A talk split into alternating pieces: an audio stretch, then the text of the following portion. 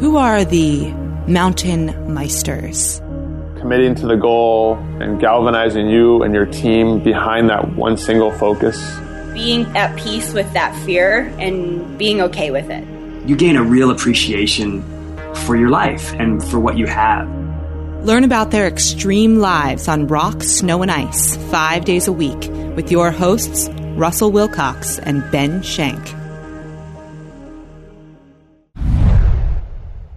Hello, everyone. Welcome to Mountain Meister. This is Ben. Hey, Russell's here. Today on the show, we have Sylvan Ellefson. Sylvan was born and raised in Vail, Colorado. After many awards, including being named an All American at Bates College, Sylvan pursued Nordic skiing professionally. Sylvan has placed in numerous podiums on the Super Tour, raced in 23 World Cups, and won the U.S. National Cross Country Championships this past year.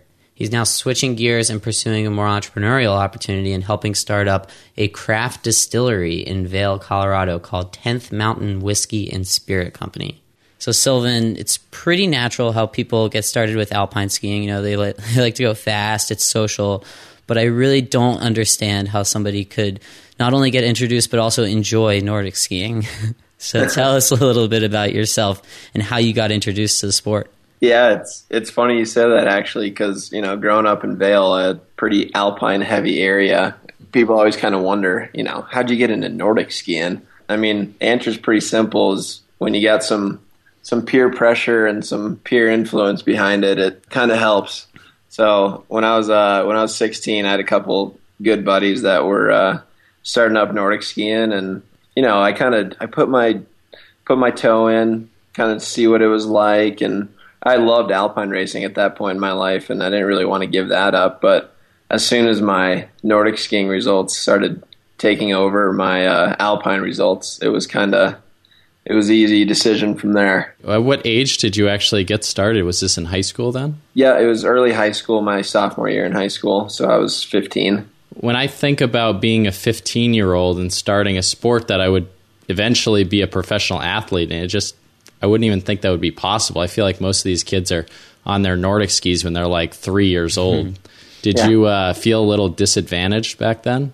Yeah, I think a little bit. I mean, a lot of my friends that had been on their skis for, you know, five to 10 years before that had definitely, I felt like, had an advantage. But I think for me, it was just my, my competitive spirit from, you know, it kind of translated over from soccer to alpine skiing to even to like school. I just, I've always been really competitive and just like having a good time. And if your friends are involved, it definitely helps. See, let's talk a little bit about the competitions because I'm not really too familiar. I know that there are different kinds of Nordic events, and whether it's through my knowledge of watching the Olympics, I know there's the cross country part, and then there's the ski jumping part, and then there's the combined event where you do both of those. How did that come about?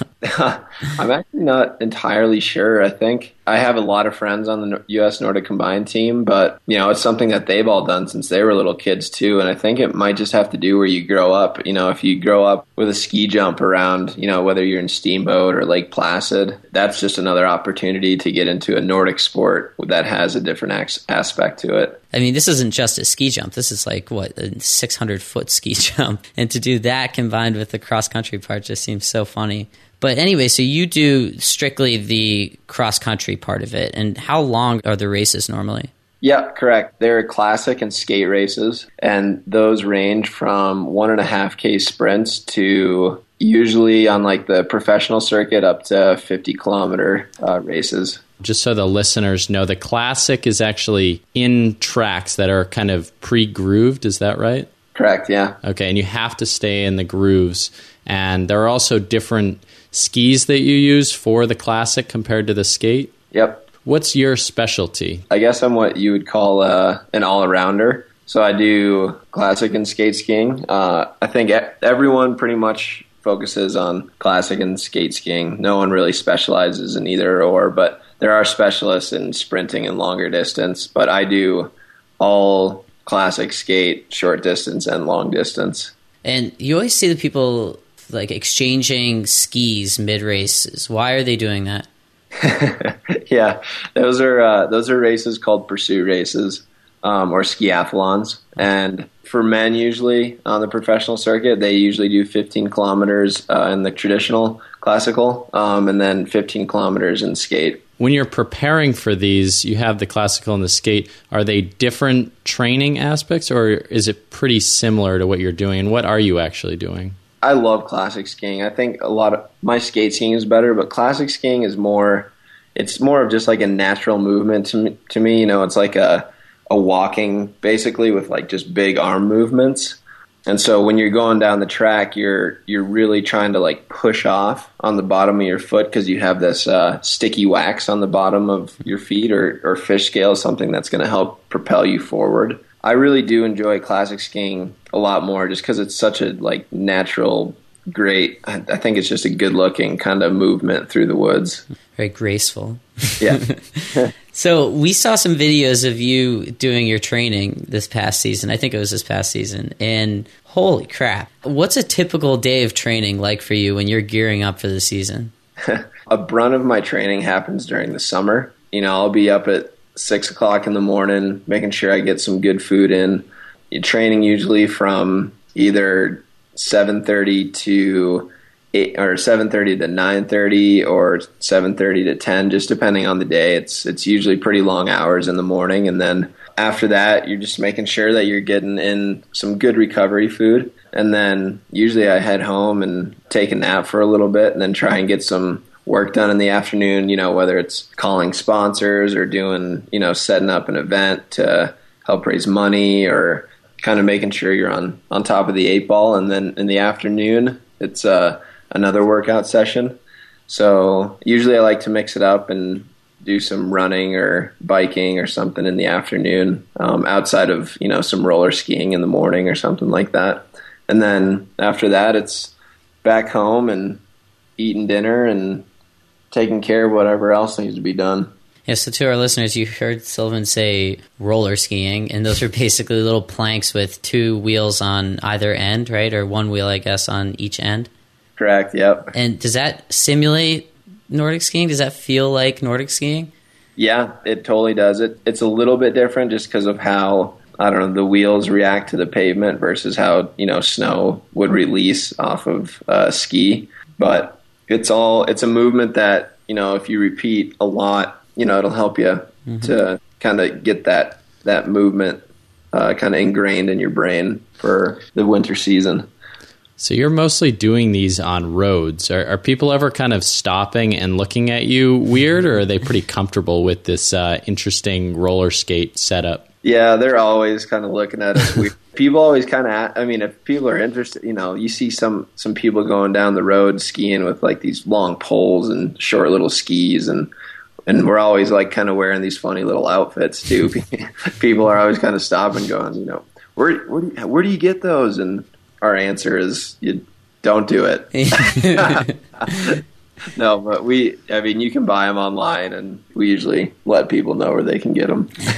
we had a Polar Explorer come on the show who did some training where he would drag tires and he was dragging tires through the middle of Chicago and was definitely getting some weird looks there. So that was pretty funny. Yeah. Yeah, so into your uh, actual Nordic career, when does all this training start? Is it like in the fall? I saw you doing some some simulating cross country skiing on some green grass, so it's definitely not winter. yeah. uh, so we do. Uh, we basically my season goes from May first to uh, March thirty first. Wow. So, we have one month basically. April um, must be awesome for you. every Nordic skier loves their April, that's for sure. You know, things kind of just start ramping up in May, and that's just a lot of you know base training, um, a lot of volume, just kind of getting a lot of those hours underneath you. So when you get to the the late summer and fall, you're you know your body's ready to handle whatever intensity you're about to throw at it, so that you can kind of really prepare it for the entire winter season. So then we get to the winter season, and now it's time to take all this training to the snow. I'm pretty confident in saying that there's a strong relationship with the training that you do and the performance in competition. And you did have this fantastic 2011 2012 season. Was that strictly as a result of like increased physical training, or did something kind of just click for you? Yeah, I, think a couple things changed that year, and up until that point, my my results had had gotten better and better, but uh, it was um, a couple things changed. We brought in a new coach, um, Eric Pepper, to ski and snowboard club Vail, and we we worked together pretty closely. And, and the coach I had before, Dan Weiland, it was we had a I mean we had a great program. Um, I'd worked with him since I was in high school.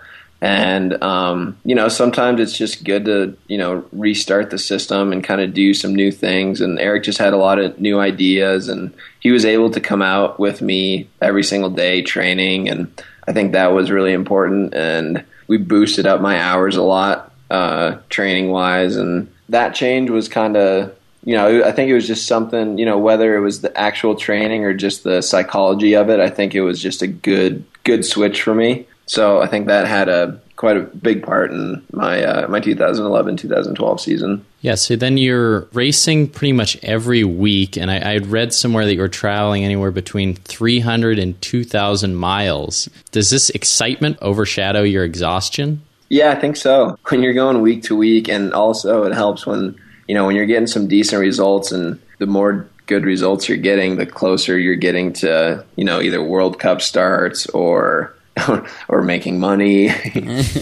it is exciting, you know, to go just from one weekend to another. And usually, you know, the U.S. is so large, so you know, you can either be driving 14 hours up to West Yellowstone, Montana, and then hopping on a plane there to to head somewhere else, or uh, you know, you're driving 30 minutes down the road. What do the actual races look like? I saw the all these different achievements you've had, but I've never really heard of them, or I don't really know the levels. What does the progression of the race season look like? Yeah, we usually we start our race series in the West. We consistently have snow during the early season, like late November, early December. So we'll always start up in like West Yellowstone, Montana, go to Bozeman, and then a lot of people go up to Canada to join the NORAM circuit up there with the Canadian skiers. And then our U.S. Nationals is always probably everyone's fifth and sixth and seventh and eighth races of the year about. And then you've had a World Cup circuit, which is, I mean, that's like the cream of the crop, right? That's all the best Nordic skiers in the world. Were you pretty nervous going into that?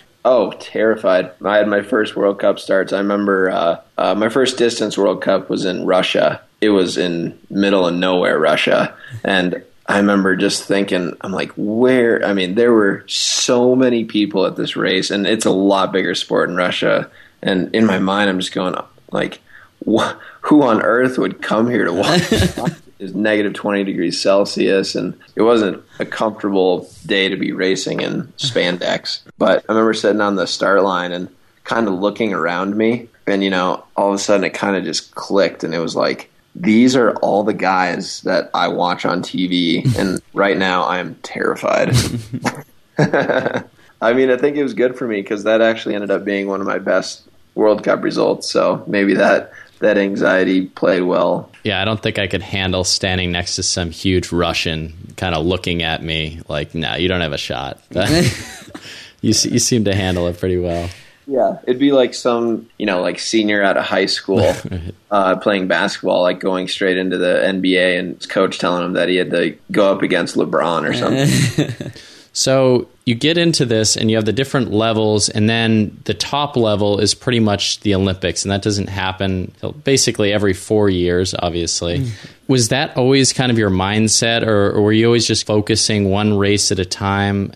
It really became a goal after uh, my last or the last Olympics in Vancouver mm-hmm. uh, because the last Olympics in Vancouver it, it, was the first year I was racing uh, professionally and that was kind of the time when I, I started kind of getting glimpses of national success. It kind of made me think, you know, maybe I can do this in another four years. Maybe I could prepare myself enough and train enough to where I could actually you know, at least get my name in the mix so that I could make a tough decision for the coaches. Mm-hmm. Yeah. So then you do this World Cup circuit. You're kind of on fire, and then you take first in the U.S. cross country championships, beating out four of the athletes who are selected for the Olympics.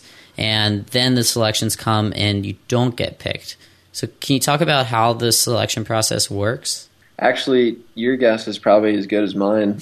uh, yeah, my goal is to make the Olympics this year, and they do have some guidelines, and a lot of those guidelines uh, involve, you know, the objective criteria to qualify for the Olympics is based off of uh, international racing, but you can only uh, qualify if you are over on the World Cup skiing, and it's honestly very, very tough to get yourself over to the World Cup for whatever reason that we don't need to go into. They they don't uh, they don't really allow like a good not exchange, but I guess they don't really allow a lot of domestic skiers to go over there and, and compete. Mm.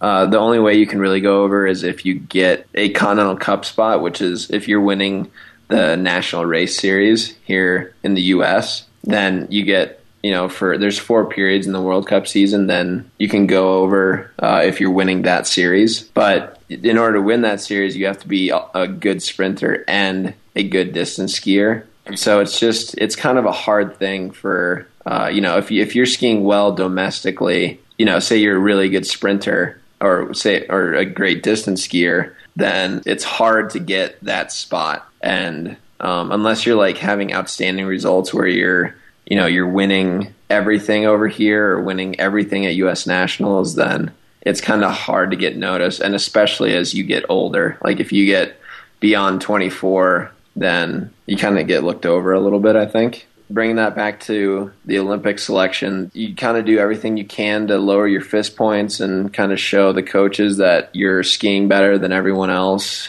at that point. And, uh, you know, then it's kind of just up to luck and their decision. Yeah, so you had mentioned that Nordic skiing is a pretty small sport. How many U.S. professional Nordic skiers are there? And then how many spots are you guys competing for to get into the Olympics? Whether people are pursuing it actively or kind of, you know, working part time and also pursuing it or just kind of doing it for fun.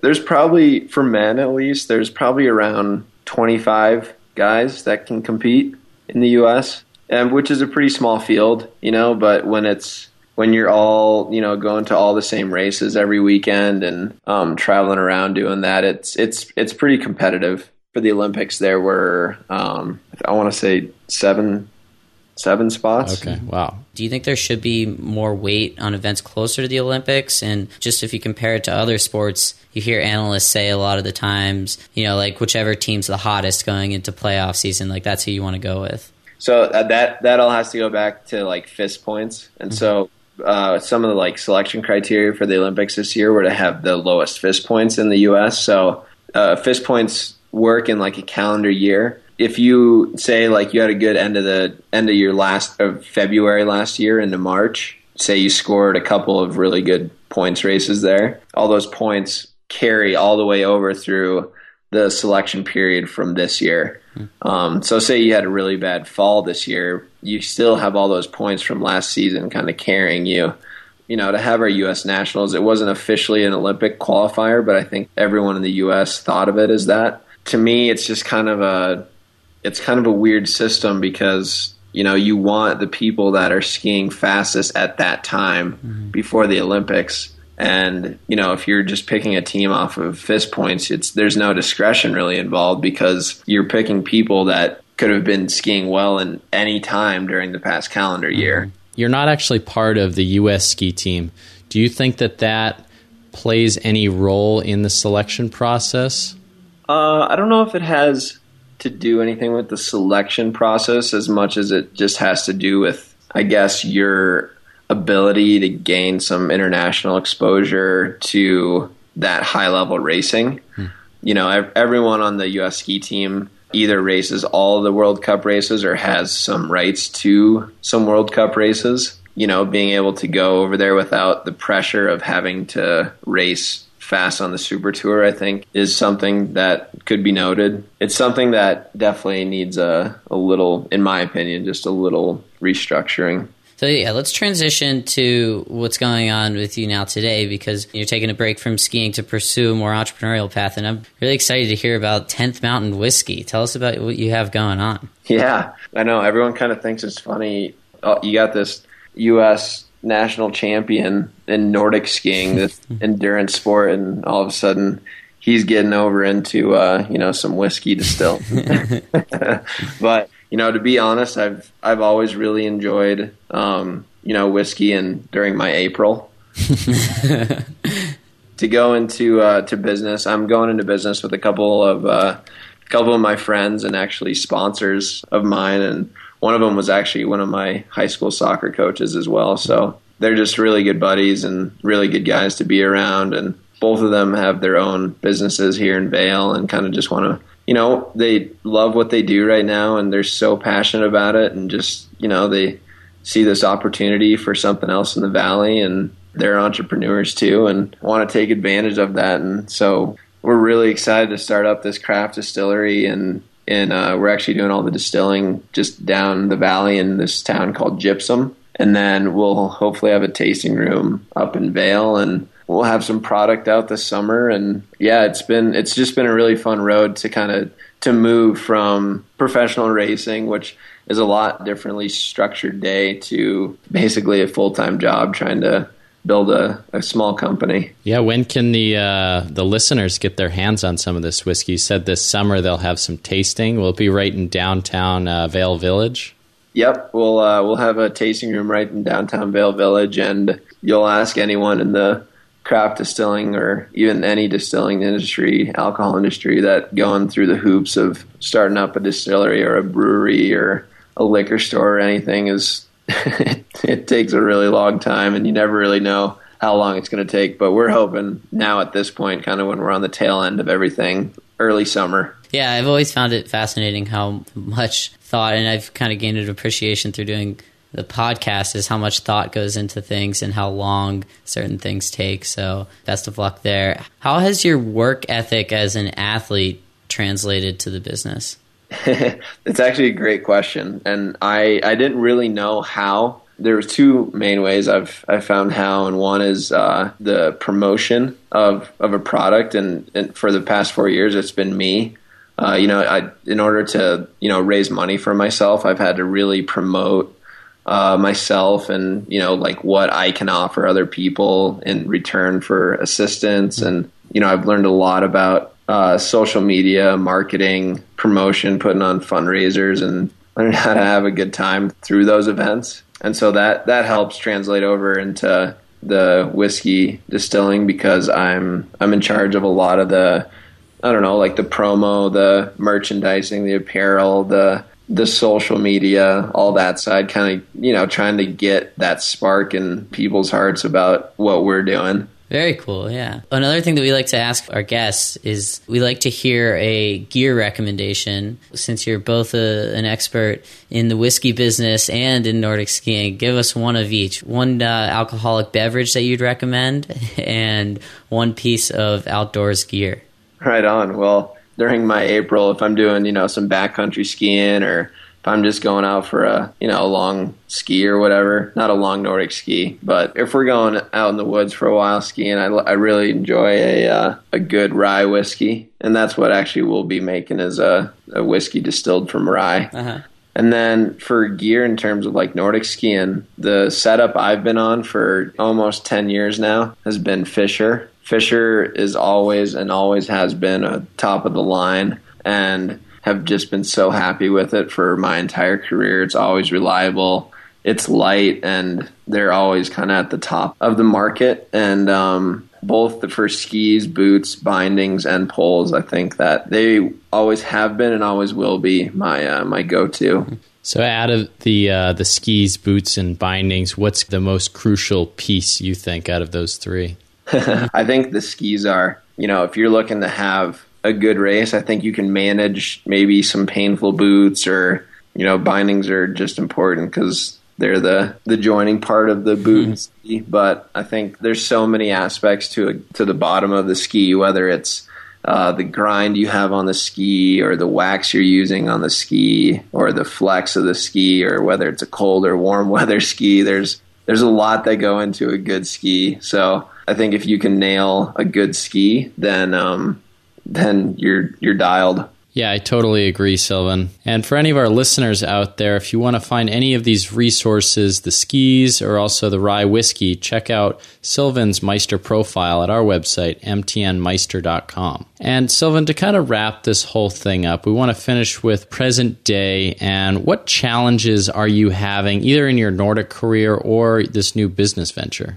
Honestly, right now, my biggest challenge in life is adjusting to this new life. I'm so used to this past four years of, uh, you know, this schedule I've had of being home during the summer, the, these training hours during the summer, and then kind of being gone during the winter. And my biggest challenge so far has been adjusting to this new life. It's, you always hear people say, like, you know, stay in Nordic skiing as long as you can and now I totally get it because it works hard and it's very competitive. And you know, to stay on top, you really have to to really work hard. And I think, luckily for me, I've I I'm an athlete and I have a really competitive nature, so it's easy for me to stay competitive um, and not want to fail. But it also comes at a price where you're waking up early in the morning and trying to maybe crank out some stuff he didn't get done the night before and then working the whole day and for me I'm I'm still trying to figure out a good schedule to make sure I'm getting in um, some good training every day and that change from skiing to to the work life has has been hard but it's definitely been doable. Is there anything you've changed in your life or any resources you've used to help you with this challenge? Yeah, my wife she uh, she's been huge for me, and she's been working her butt off for basically her entire life now. And she's uh, she'll be graduating as a physical therapy student this weekend, and she was right there through my whole transition from going into Nordic skiing and. Uh, um, the work life. And luckily for me, she was also a Nordic athlete that went from, you know, a Nordic skiing career into a work career. And she knows how it is. And she really helped me through it. And, you know, she she pretty she got me ready, you know, telling me that that what you're going to be doing is going to be really hard, and the transition is going to be hard, and you're going to miss Nordic skiing like heck, and you got to just do things to to make it okay. Yeah, I totally agree with you. It's good to have that real uh, support person right next to you. Uh, my fiance kind of kind of let me roll with it, but um, Ben is a big supporter too, but my fiance has been huge on on this whole podcasting venture. Well, anyway, so thank you so much for coming on the show. Uh, we'll put all these different resources we've talked about on our website. Uh, like I said, mtnmeister.com. And then if you have anything else, any other questions for Sylvan, you can reach him at inthearenasylvan.blogspot.com. Thank you so much for coming on the show. Yeah, thank you guys. What you're doing is really cool. Thanks for listening, Meister fans, and hope you enjoyed that episode with Sylvan Ellefson. Yeah, I think it's so cool what he's doing with his new entrepreneurial venture, and I wish him all the luck with that. So, Meister fans, we've been doing the must have giveaway for two weeks now, and we still have some gear left. So, check out what we got left on our website, and all you have to do is share an episode on Facebook and tag us, Mountain Meister. Join us next time when we have Ian Wood on the show. Ian works hard as a farmer and fisherman to support his professional snowboarding career. Learn about some of his unique adventures next time on Mountain Meister. Talk to you then.